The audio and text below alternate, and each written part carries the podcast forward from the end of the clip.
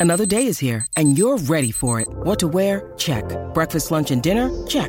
Planning for what's next and how to save for it? That's where Bank of America can help. For your financial to-dos, Bank of America has experts ready to help get you closer to your goals. Get started at one of our local financial centers or 24-7 in our mobile banking app. Find a location near you at bankofamerica.com slash talk to us. What would you like the power to do?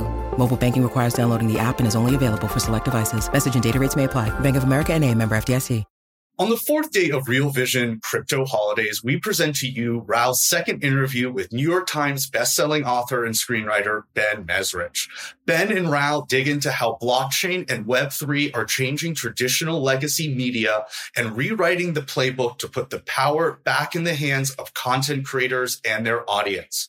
So if you want to understand how media will change in 2023 and further empower not only the creator, but us, the audience, get ready to be inspired and enjoy this great chat.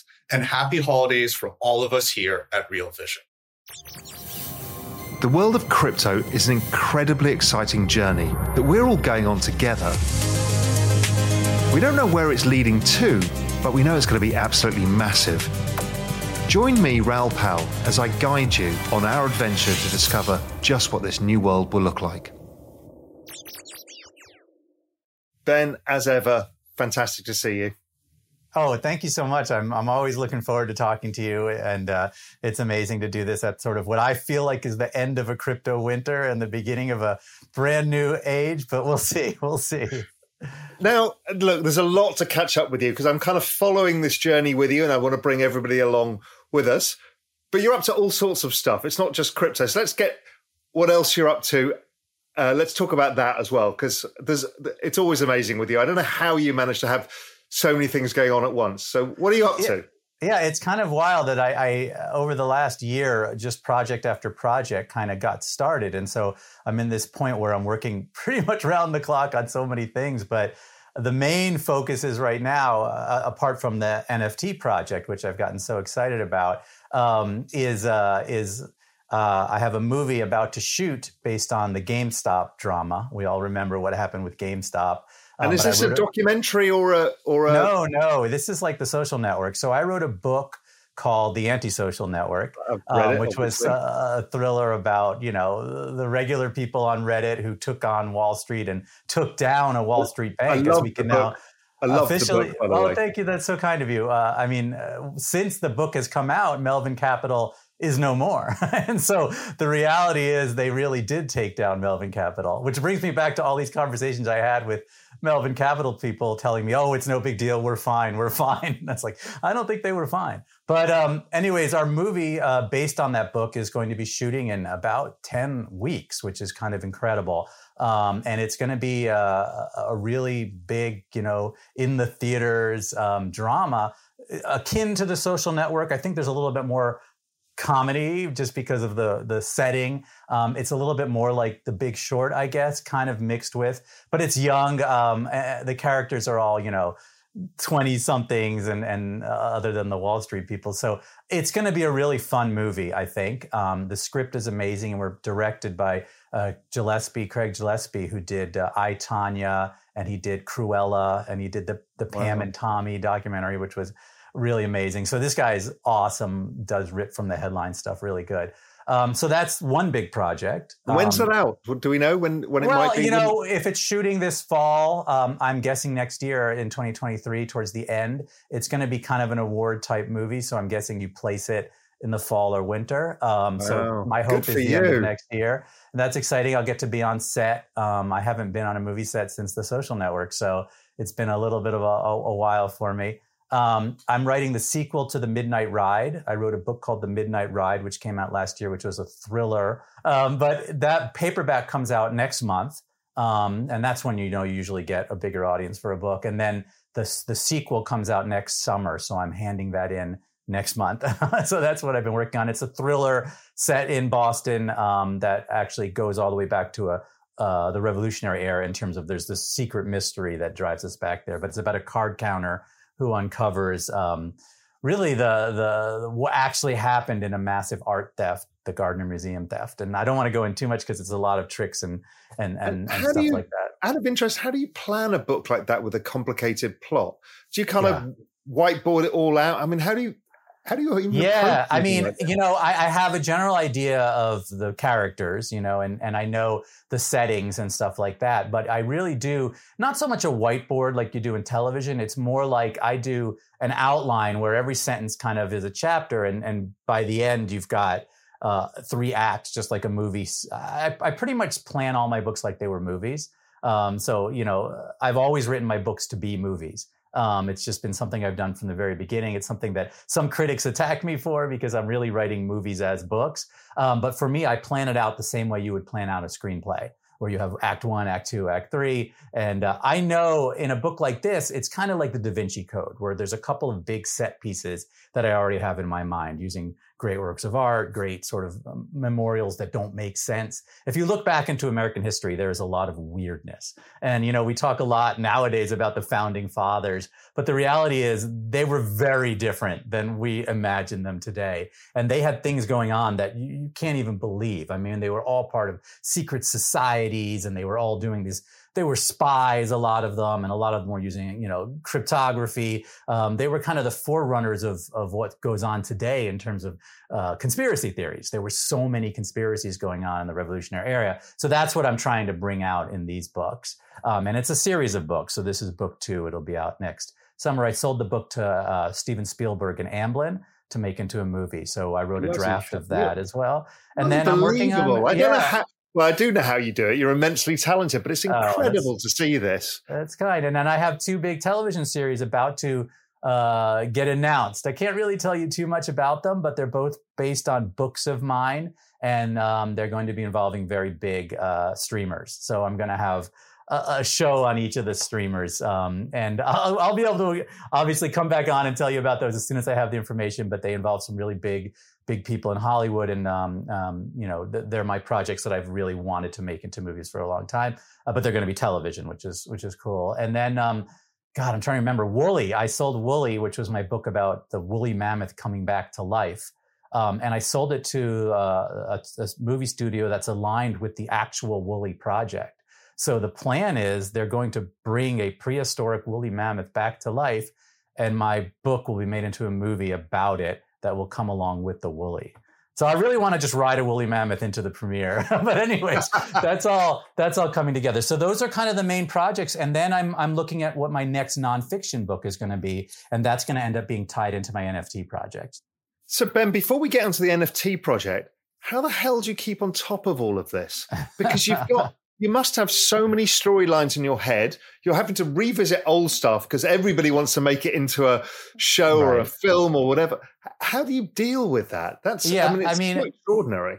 It's it's kind of like I am very compartmentalized. So like there's a certain period of the day when I'm just writing, um, and then there's a certain period of the day when I'm dealing with sort of phone calls and things like that. But the problem is, is as you write a book, you get so involved in the storylines and in the characters that you do kind of fall apart.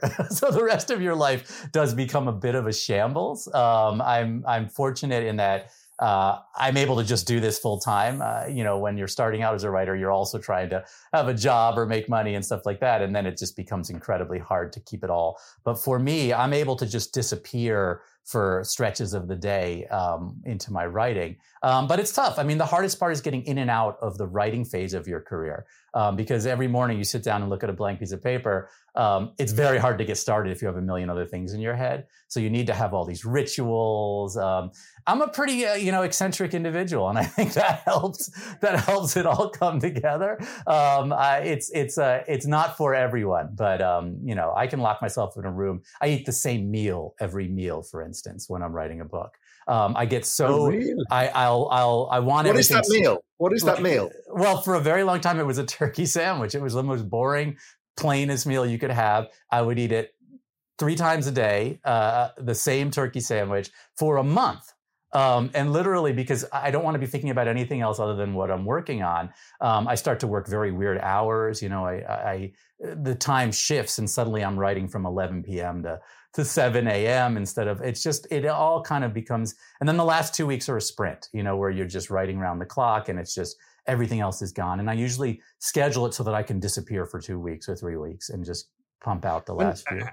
And how is the editing process? I always hate the editing process because you know I write, but not uh, uh, you know I, I, write research, but I, I, write a lot. You know, I write ten thousand words in one sitting. Right, that's great on a weekend.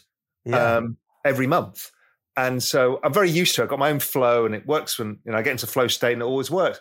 I hate the editing process because I've given birth to what's in my head. Right. And I don't care about it. Well, not I don't care about it, but I can't I find it painful to revisit. How do you how do you oh, deal I'm the with- same as you. Yeah, we're very similar. But what I've actually done, and now you have to remember it's, it's 25 books at this point, is I hand in the draft and it's pretty much done. Um, so I I'm not one of those people who writes and then rewrites and then rewrites and then rewrites. Uh, when I hand in that first draft, uh, it's you know the editor will come back with a little bit here and a little bit there, but it's pretty much done. Um, it's pretty much on its way to the copy edit phase. So I don't rewrite very much. Um, and uh, you know there have been some books where literally I've finished the book, handed it in, and I've not looked at it again. Um, and so that's just the way I get over that sort of painful reread, reread. But part of that is is the process in, in which I write is uh, I'm I'm self editing as I go. I think. Um, but I'm, it's a sprint to me. Everything's a sprint. You sprint through the book, you hand it in, and as as I've, I've always believed that you don't need to be perfect. I'm not ever going to be perfect, and so don't even try. Good enough is good enough. Don't be a perfectionist, and I think that's one of the keys in terms of writing volume is don't worry about that. There's going to be some great stuff in there and there's going to be some garbage in there. Write it the way you want to write it, hand it in and sift all that out later. And that's the way I can get something done in a very short period of time. But, you know, listen, 10,000 words in a weekend is an amazing output. Um, I'm in general trying to write eight pages a day right now um, and and that seems to be my limit. Um, but it, it gets tough. Let's the, you know, listen. Writing is a horrible thing.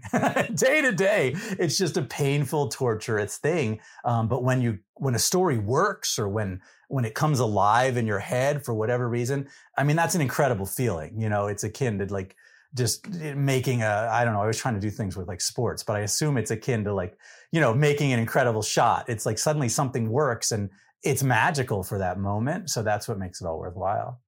Yeah, Ben, I think the important point here is the story. If the story tells itself, then it doesn't need to be perfect. The story is the thing, right?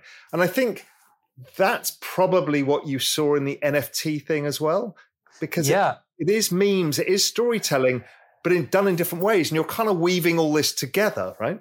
Yeah, I mean, I think one of the things that I've learned in, in, in, the books that I've written, and especially when you talk about the social network and then you go to Bitcoin billionaires and then you go to the GameStop story, is that uh, the key to everything, to value, to deciding what something is worth, is the story that it tells, right? And so when I look at NFTs, uh, the projects that are really working, the projects that really say something, are the ones that tell an incredible story um, in a way that is immediately understood by the person receiving it.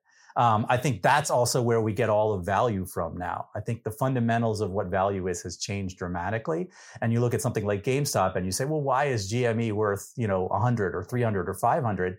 And it has nothing to do with the fundamentals of the company. It has to do with this story that people want GME to succeed and they want to beat Wall Street. And so when I look at the NFT industry and I look at different NFT projects, I think, what story is being told here? And, and is it something that, that people can receive right away and emotionally grab grab and become a part of what they are. And so you look at PFPs, the ones that work are the ones that are tell your story, right? The, uh, the projects like apes and things like that are telling a much bigger story. And so when I did an NFT project, I definitely wanted to be about storytelling.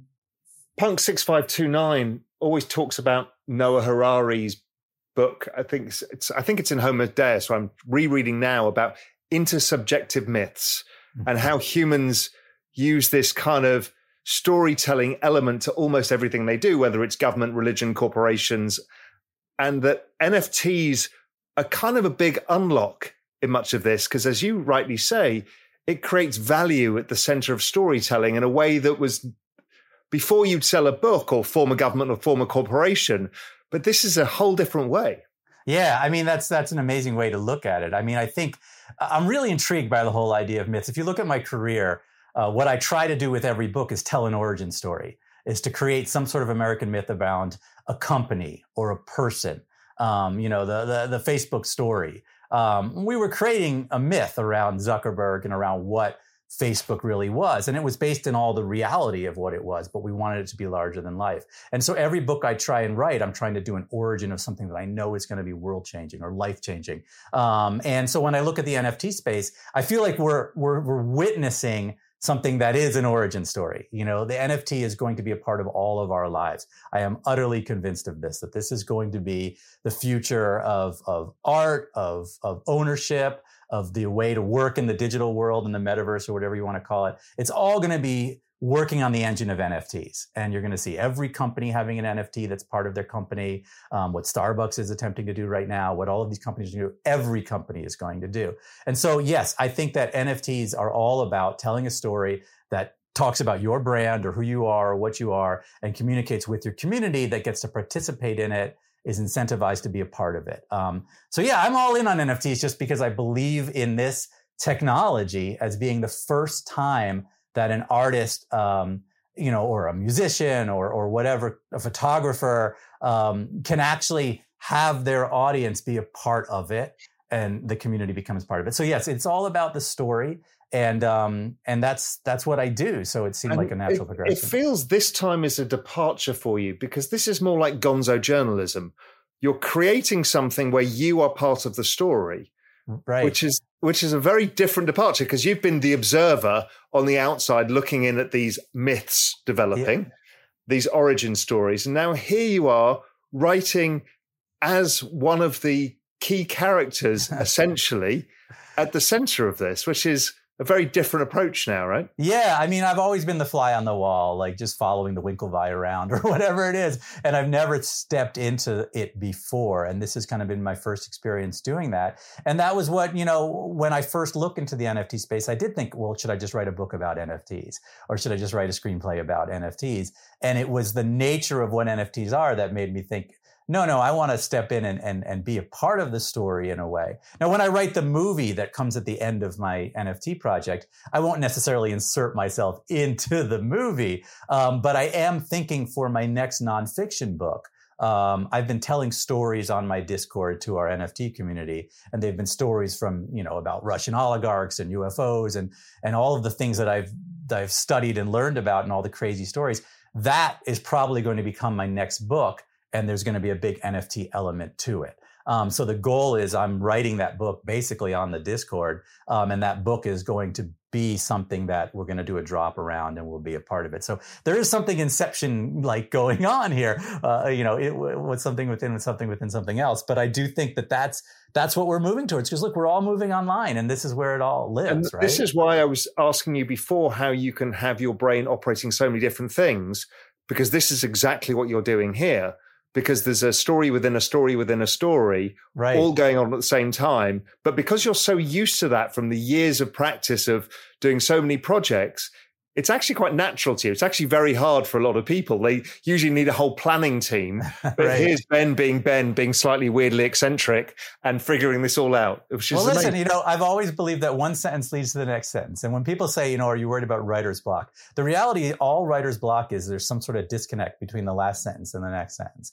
For me, everything it adds to the next thing, to the next thing, to the next thing. So I'm always walking down a path. So even though it looks like it's getting bigger and bigger and crazier and crazier, for me, it's just one sentence leads to the next sentence leads to the next sentence. And that's what brought me to NFTs. It really was a progression from the Vegas story to the social network story to the Bitcoin story to the NFT story. I see it exactly like steps. Oh, it's know? a clear, I mean, I've read all of the books yeah. and it is a clear journey to get here.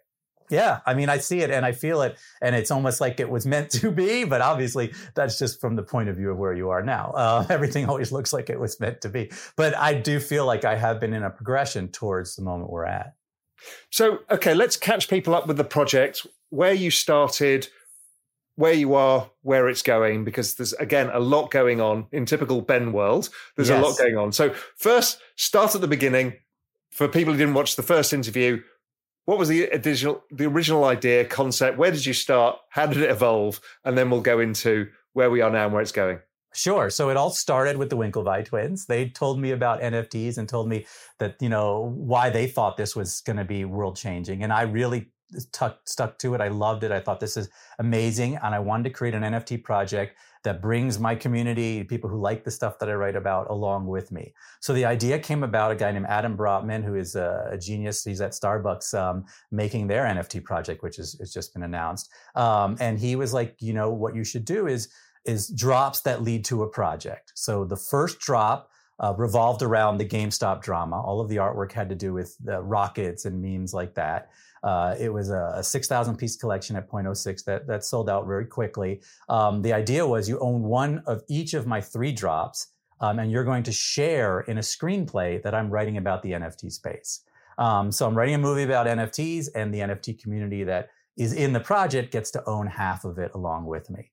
Um, so the first drop was about, you know, uh, at GameStop. The second drop was a free, everyone who had the first drop got to mint a um, Bitcoin Billy, we called them. So they were kind of Bitcoin billionaires type of art. Um, and it was kind of cool doing something Bitcoiny on the Ethereum blockchain um, because uh, to me it's all one. I think that they're all we all rise together. I'm not a maximalist or minimalist. I know there's battles going on in that world, but I really think the idea of Bitcoin on an Ethereum chain is is the future here to some extent. We're all coming up together. Um, so Bitcoin Billies, uh, I think there's been 2,000 and something minted so far. The minting goes all the way up to the third drop, so there's still a few people. What was really cool about the first drop is we have over 3,000 distinct owners and almost none of them were for sale. People pretty much held on to them, even though you know the prices haven't been wonderful. It's been winter for everybody. Um, people aren't selling them; they're holding on to them, which has been great. Um, and you need one of each of the three collections. And since the Bitcoin is the second collection is only one per wallet for people who own the first, it's kind of uh, going to be the much smaller collection. Um, and then the third collection is coming, you know, next week, and it is Vegas related. All of the imagery has to do with the journey I did into Vegas. A lot of my career takes place, and I wrote "Bringing Down the House," um, which was about the MIT blackjack team, which was made into the movie Twenty One. That's actually our 20th anniversary coming up uh, next month. Uh, that book has been out 20 years, which is kind of unbelievable when I think about it, um, and still sells more than almost all my other books combined, which is nuts. Really? Um, people love that story of, of just college kids taking down Vegas. I, se- I sent you, I was watching it the other night on, on TV. I sent you oh, a, yeah. a, picture of me watching the film. It was, I hadn't seen the film. It was, it's just, it's a, such another. a good film. And I think that that movie was just such a cool wish fulfillment. Anybody who's ever gone to Vegas has thought, how do you win? And there's an actual mathematical way you can win. And that's what that story was about.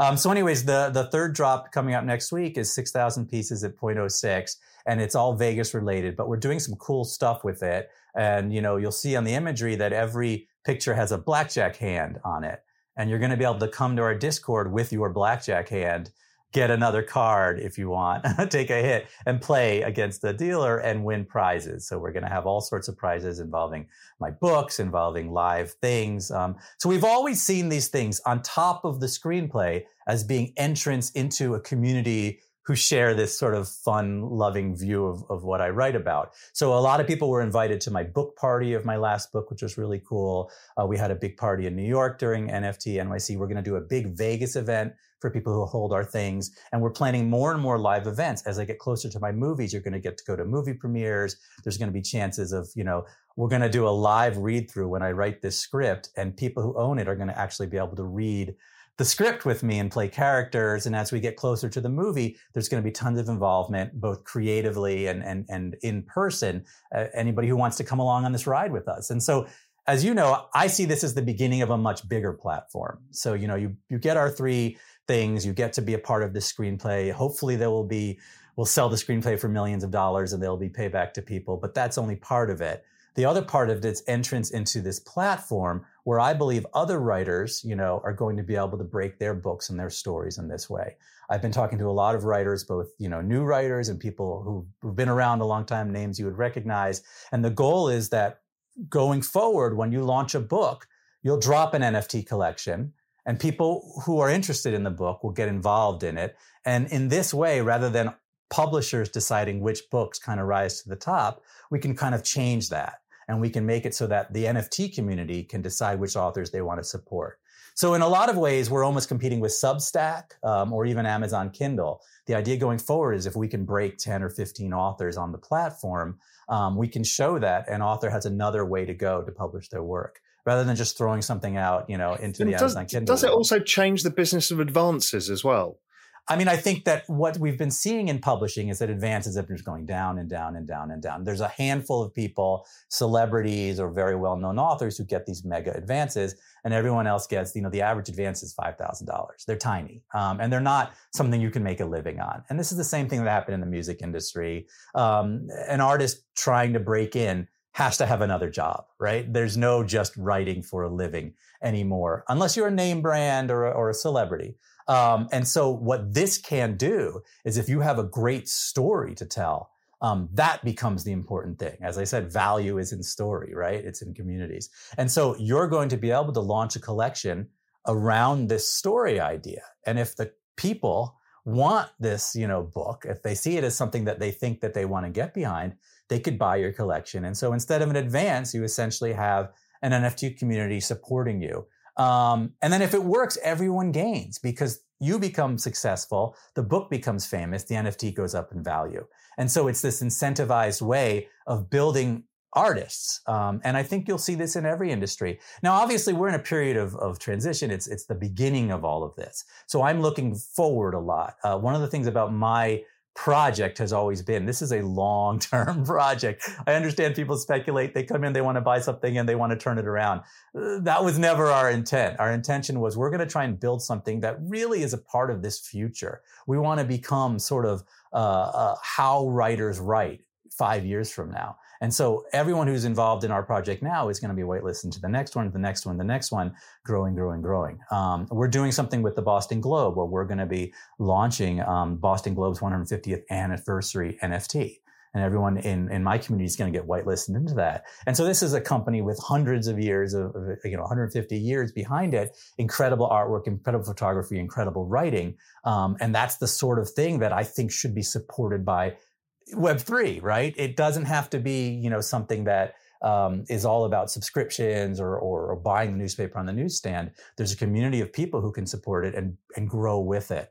And so, yeah, this is, I'm, I'm, I'm thinking big. And part of it comes from talking to you. I mean, you've been a real inspiration for me because you're always thinking so enormously, you know, it's like, uh, and I love that sort of thing. You know, I'm walking because it's all said, possible, right? We're not being confined by what it was. Right. We're now being confined with what we invent. You know, we can create the future myth, right? The future origin story is in front of us. It's unbelievable, and and we're seeing things com- completely created out of whole cloth. This is an entirely new uh, engine here going on. And you look at something like Bored Apes, which has done amazing things. You look at all of these things that come up, and sure, there's tons of scams and there's tons of crap and there's tons of things that come and go.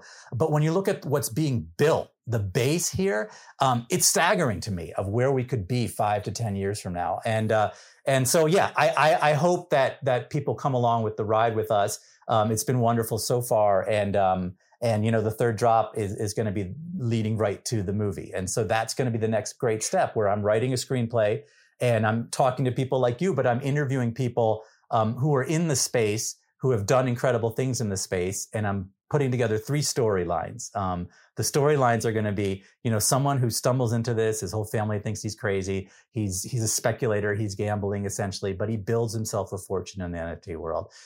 Another character is going to be an artist um, who really normally wouldn't be able to break in. Um, it's a very hard world to break into. They're not from a, they have no connections. They're a nobody essentially, and they find their way doing art. And then the third one is going to be a scammer, uh, a rug puller, and we've seen a lot in the last you know year to work on. We've seen so many different things collapse and and and I want to tell that part of the story too because it's a big part of this Wild West and they all kind of intersect and come together. And so I've been working on the, the plot lines of the screenplay already, and now I'm starting a series where on Twitter I'm doing Twitter Spaces where I interview potential characters for the movie. And so my God, audience is going to get to walk along with it. And I got to interview John Knopf, who's this incredible photographer who's done some amazing things and great stories. Um, I've got a couple more amazing ones lined up. Um, and uh, and hopefully, you know, we'll be interviewing everyone in the space eventually um, as I write the screenplay. I want this to be an open source screenplay in some respects, and then I'm going to put scenes up on the Discord. People can read along and decide whether they like what I'm doing and whether they still want to hold this NFT or not.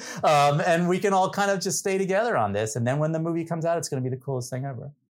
When you need mealtime inspiration, it's worth shopping Kroger, where you'll find over 30,000 mouthwatering choices that excite your inner foodie. And no matter what tasty choice you make, you'll enjoy our everyday low prices, plus extra ways to save, like digital coupons worth over $600 each week. You can also save up to $1 off per gallon at the pump with fuel points. More savings and more inspiring flavors make shopping Kroger worth it every time. Kroger, fresh for everyone. Fuel restrictions apply.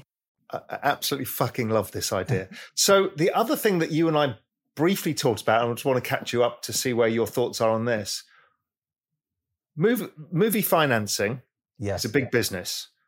And, you know, like there's a friend of mine here who does it, makes a fortune out of it because it's a very restricted group of people who are kind of in the know and they make big returns out of it. And you get penalized if you come with a screenplay to Netflix or HBO, whoever it is, because they have to front the costs, so they take a larger share than they would do. Have you thought about disrupting that part as well and trying to finance the movie itself via an NFT? Because Yeah. I just think, why the hell wouldn't you? I, and it's absolutely something we've talked about and we've thought about. Now, you've seen a lot of things spring up where, you know, we're going to make a movie. And I'm always looking at them and saying, oh, they're not going to make a movie because it's, it's very hard to make a movie. Um, the financial side of it is not even the hardest part, right? The hardest part is the art, getting the right elements together, getting sort of a good screenplay, finding a good director, getting sort of, and so I do think we're going to come in at an advantage and that that's the side that we know well, or I know well. Um, and then the next part will be the financing side. I do think that there's a really great way to make movies with the community here. I do think that Hollywood as a whole is looking at this and figuring out, uh, you know, how does one do this? Is there an interesting way to do that? I would love to see the Web3 community make a movie. I would love to see a real big movie come out of uh, funding in this way. And I do think that's one thing we're talking about for mine. Now, in the past, you know, I've written a screenplay, sold it to a studio, and you're right, you get something up front, but that's it. If the movie explodes, becomes a billion dollar movie, you don't get anything. You might get a bonus, but it's not a big part of it. The better way to go, if you have the willingness to take risk, is to finance it yourself. What the thing is, is the willingness to take risk changes in Web3 because you spread the risk like an insurance risk uh, across a group of people. right. So you're not having to fund it yourself. Let's say you've got the money to do it, you take the risk, you take the glory, but it's risky, right? And the last thing you want to do is blow your savings on something you think is going to be great. But you can spread the risk amongst the community and everybody gets more advant- advantageous terms, including the movie studio, because they're like, Yeah. oh, this has been de risked for us as well. Yeah, I mean, I do think that that's a real, you know, real possibility here with our project. Um, it's something, you know, when we get to that point, I'm going to put it to the community, and I'm going to say, you know, we've got a couple choices here. Um, I can sell this to a studio, uh, or try to sell it to a studio, or try to sell it to a streamer, and you'll get a check, and that that's where it'll go. Or we can try and really make the movie ourselves and do uh, a token, tokenize it, and and put it together. And obviously, there are legal ways you're going to have to go through a lot of. You know what they're going to say. side. You know what they're going to say, Ben. They're Yeah. going to be LFG, let's fucking go. You know, I do think there's some are. level of that. I think there's some level of that, but you got to be realistic. And I've been in the movie business a long time, and let's just say I'm I'm on my third movie about to shoot. out of 25 books. I understand the I always I'm a huge optimist and every book I write I'm like this is going to be the biggest movie of the year. At the same time, I understand the reality of it. Um, and so I do think LFG, that would be the way I would want to go. I would say, let's just go for it. We can raise $20 million um, and we can make a movie and then we own it and it makes $300 million and everyone's going to have a great time. Uh, but you know, you have to be rational and you have to understand where we have to go if we're going to do that and how it's going to work. But you're right. I think that the community will. I do think that that's the type of people who are in this community. People want to take a risk and go for it. And this is, by the way, goes back to the GameStop story. Everyone I interviewed, um, nobody wanted 2x, right? 2x is bull, it's bullshit, right? 2x is bullshit. You want 10x, you want 100x. And this is the a new way of thinking, by the way. You go back to Wall Street 10 years ago and it's like, you're going to double your money. Because, you know, because if you look at the demographic, right, Wall Street from 10 years ago was Gen Xers who've been in their careers and boomers. So their job was protect your wealth, don't screw it up. right. But these millennials and the Gen Z have come with student loans, no assets. So why not always take the option of the 10x? Yeah. Because there is no way that compounding 5% returns, 10% returns is ever going to make them anything. You're exactly right. The people I interviewed, uh, I'd say, well, you just doubled your money. Why wouldn't you sell? And they all said, doubling my money is not going to change my life in any way. You know, maybe I'll be able to pay my rent one more month, right? That's not what I'm looking for. And I think that's what powers the NFT community to the both good and bad, right? It's that everyone wants a home run. And I listen, I, I built my career on that. As a writer, that's what you do. Every book you write, you're like, I'm eating peanut butter and jelly sandwiches for the next year, but I'm going to hit a home run with this book.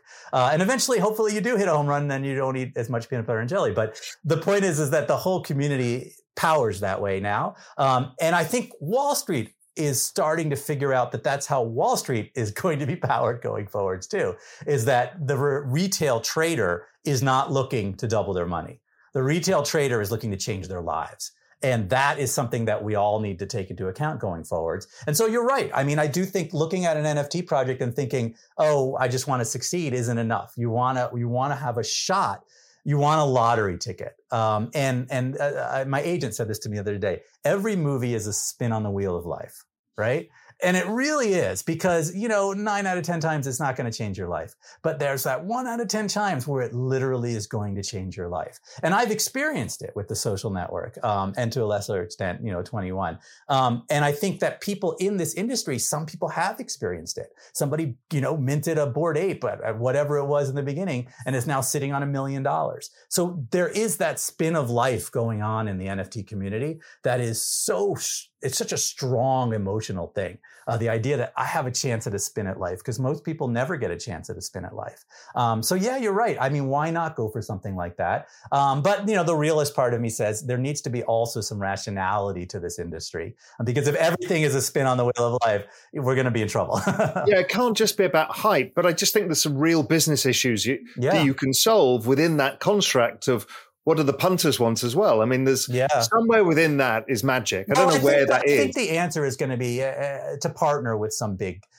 thing like an FTX or someone like that who wants to sort of uh, shepherd a bunch of movie projects. So the industry takes one piece of the risk and the community takes one piece of the risk. And in that way, together, you're going to be able to build something. And, and my guess is yeah. people like A16Z and stuff like that's a story that's never been told properly, by the way. Right. Um, but um, A16Z, people like that would be interested because what this is going to do, if it works, is it unlocks enormous potential in all sorts of parts of the creative entertainment.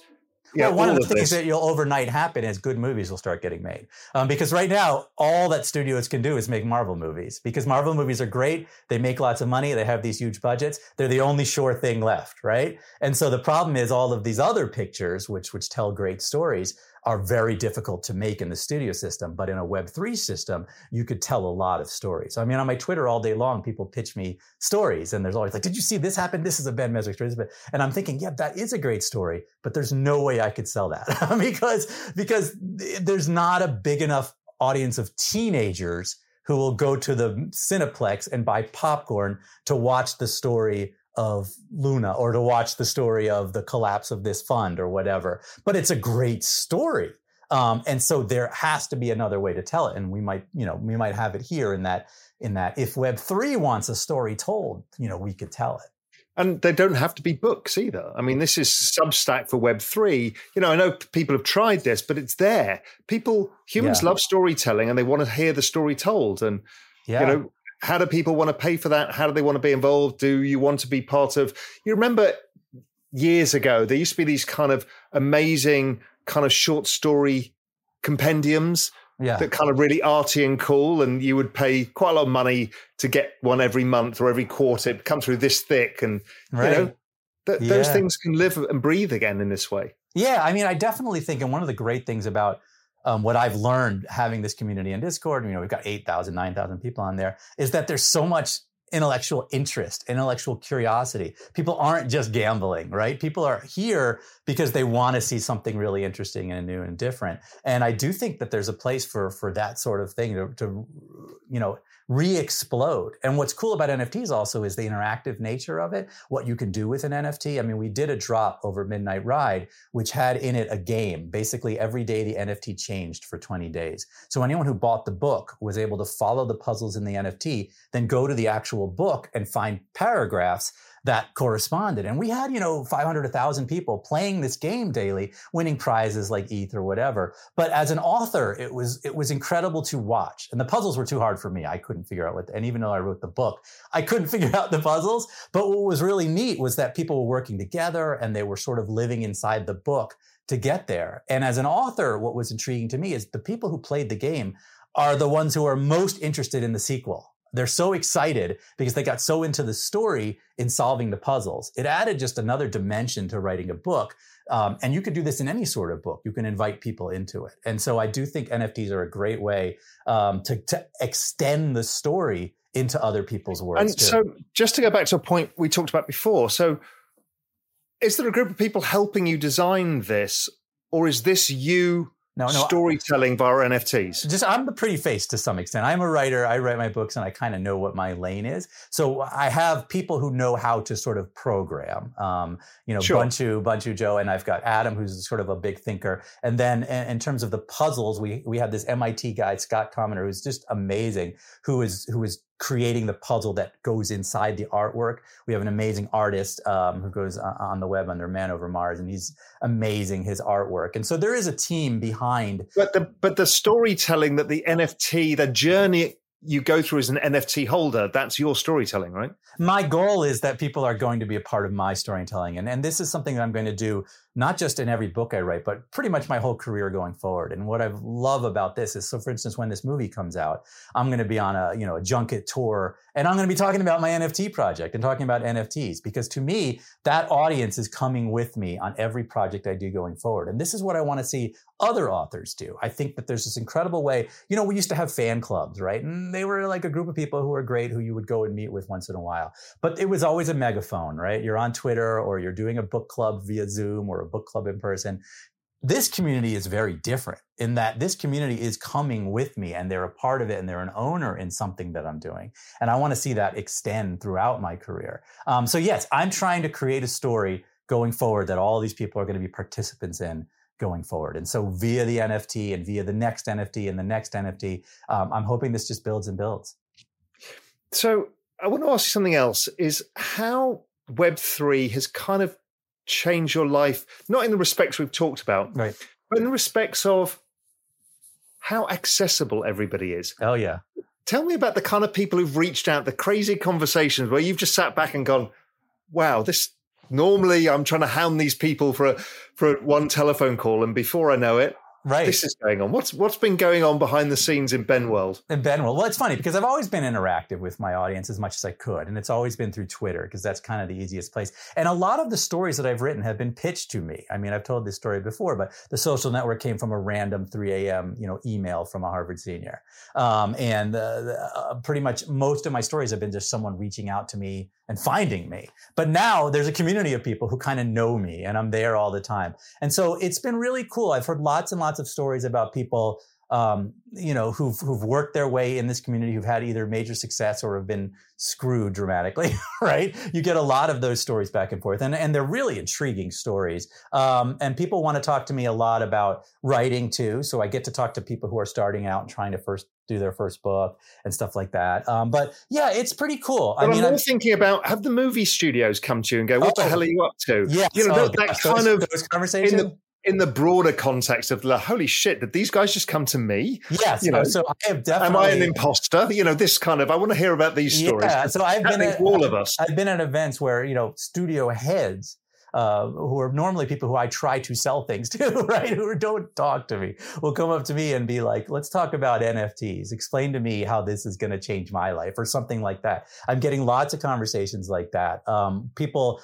producers, uh, who will, will come seek me out and be like, um, what, what should my next movie be doing, um, in the NFT space? Or, or managers and, and, agents are other people who talk to me a lot about their clients, about actors. Um, and let me put it this way: right now, everyone is wary. Um, there's a wariness going on, which is totally understandable, um, having to do with um, is this going to be here for the future? Is this going to last? Number two is what are the pitfalls? What are the, what are the fears here about how this looks? Studios on the whole want to embrace the NFT, but they're nervous at this moment um, because they're always afraid of everyone's always afraid of losing their job. That's just the bottom line all throughout Hollywood. Nobody wants to risk their neck. And, and, and the interesting thing about Hollywood is you can't lose your job by saying no. You can only lose your job by saying yes. And this is the reason if you look at how movies are made, this is the main problem in Hollywood is that nobody wants to take the sort of risk that needs to be taken to create something great because that's the thing that you can lose your job over. But it's until someone takes that risk that you, you know you get these great projects. And so there are a few people in Hollywood who are willing to take these mega risks, and the rest of people wait for everyone else to do it, and then they'll jump into it.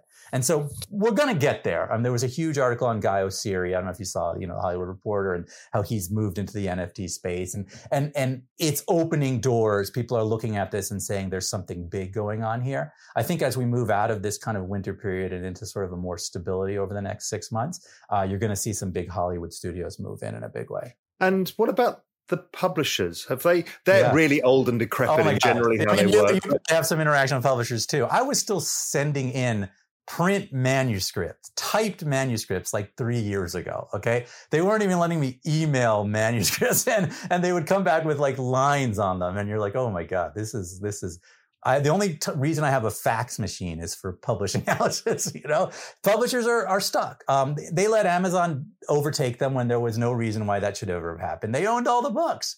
I mean, they could have had their own Amazon, right? Um, and they failed at that. And they look at this world and they're happy that I'm doing an NFT project because it builds an audience. And you've got, when I do my next book, there's going to be 10,000 people on my Discord that are going to get a first look at what I'm doing. And they like that aspect of it. But to them right now, it's just publicity. They're like, okay, that's a piece of marketing and publicity. They don't yet see it or understand it as this is a potential avenue for publishing.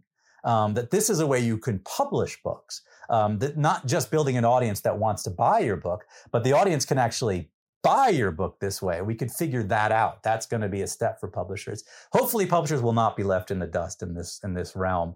Um, but it's more likely going to be startups or platforms like mine rather than Random House. You know what I'm saying? It'll be more like somebody like me will build this platform and a bunch of authors will do it, and then Random House will partner with that. Uh, rather than Random House building it out itself, because they just don't you know, uh, look at who publishers hire, and they hire liberal arts majors who come out of, you know, uh, elite universities who then work for $27,000 a year in a horrible situation and go to lots of parties. That's what publishing is.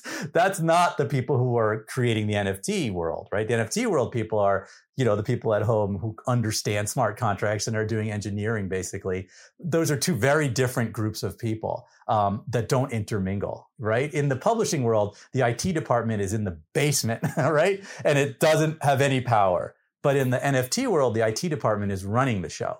And until those things come together, you're not going to see publishing move into this future.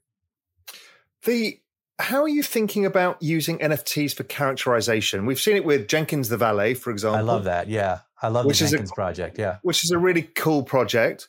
We've seen what Gary Vee is trying to do with VeeFriends, creating yeah. media from the ground up by creating characters. Bored Ape is essentially that in some respects as well. How are you thinking through that? Because it feels like an obvious extension yes. where you create a bunch of NFT characters that end up being parts of some bigger meta narrative. Uh, absolutely. So I've definitely been, we've been talking about our, our, our, second drop, our Bitcoin Billies, which people have really taken to, um, and they have kind of cool personalities to them. I mean, we're thinking of doing an animated show around it. So that's one of the sort of potential things we've talked and thought about. But I do like the idea um, because I, I, write these stories, um, you know, that intersect with reality in a lot of different ways, that there could be a way um, with this next project that when people get their NFTs, they can segue in there. Well, I'm kind of thinking like Cluedo. Like, so there's a bunch of characters, right, and maybe a bunch of circumstances, kind of like how Bowie and William Burroughs used to write the cut-ups idea. So you've got this, right, and then what happens is out of this becomes all of these different stories that end up all woven around these places, these things, these objects, and these characters, and they all end up as whole books or screenplays or whatever it. in their own. I mean, I think that's great. I, I absolutely, you know, think that there's a way to do this. I'd love to sort of talk more and figure it out, the, the, the bones of it, because I'm always looking for for a way to write um, bigger sort of epic, you know, like I look at Game of Thrones and there's hundreds of characters, you know, intersegging and going through and and now exactly. we've got a place where we can actually have all of these different characters and put them together in a world. And so I like this idea a lot. I like this idea. It's almost like, like Cluedo, right? Is right. like Professor Plum did it in the right, library right, with a rope. Right. I mean, it's, I love. I think there's something very, very cool to do with this. Um, I got to think more about how I would go onto that into the next step, but there's definitely a way to go about that for sure.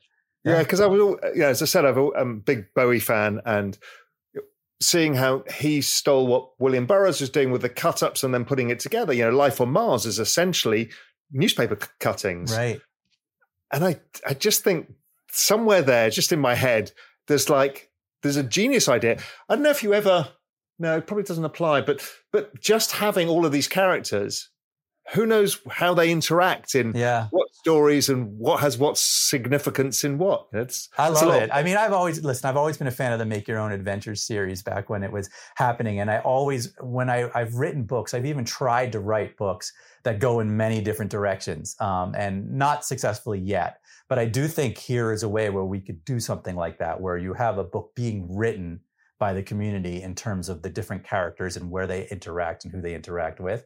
I think there's something really to that, and I just have to I have to get my head around what format it would take, you know, when we're done with it. Um, but I like that. I do like that a lot because it could be like a series of you know those old kind of.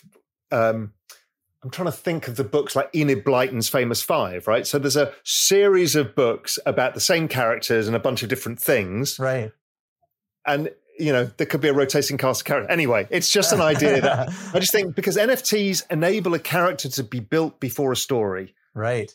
And that's something really different because you have to write a story to develop a character right. in traditional storytelling.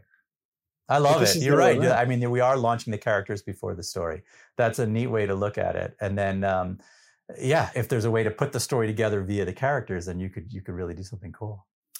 Ben, as ever, look, fantastic to speak to you. I just, I love these conversations because it's just, I love what you're doing. It's just really exciting. Oh, thank you. I mean, it's it's been a blast, and you've been, you know, one of the big thinkers that I follow all the time. And I think, uh, I think, uh, you know, people are starting to see where this can go, but we're so at the beginning um, that it's just a blast to be a part of. And I hope that we're having these conversations for years to come as the platforms just get bigger and bigger and bigger, and then, then you know, everyone in the world has an NFT, and then we'll be in a good place because people are still seeing what you're doing and not realizing that there's a the whole bigger thing is this platform and the disruption and the helping of talent to get access to capital and right. audience and community. You know, there's a much bigger thing at play here. As everything, there's always narratives and meta narratives and in everything and I, I, mean, I, love it there's a sea change going on and it's hard to see because uh, you know there are so many things happening at the same time but i think the the threads that are actually going to come out of this are going to just go up and up and up and up and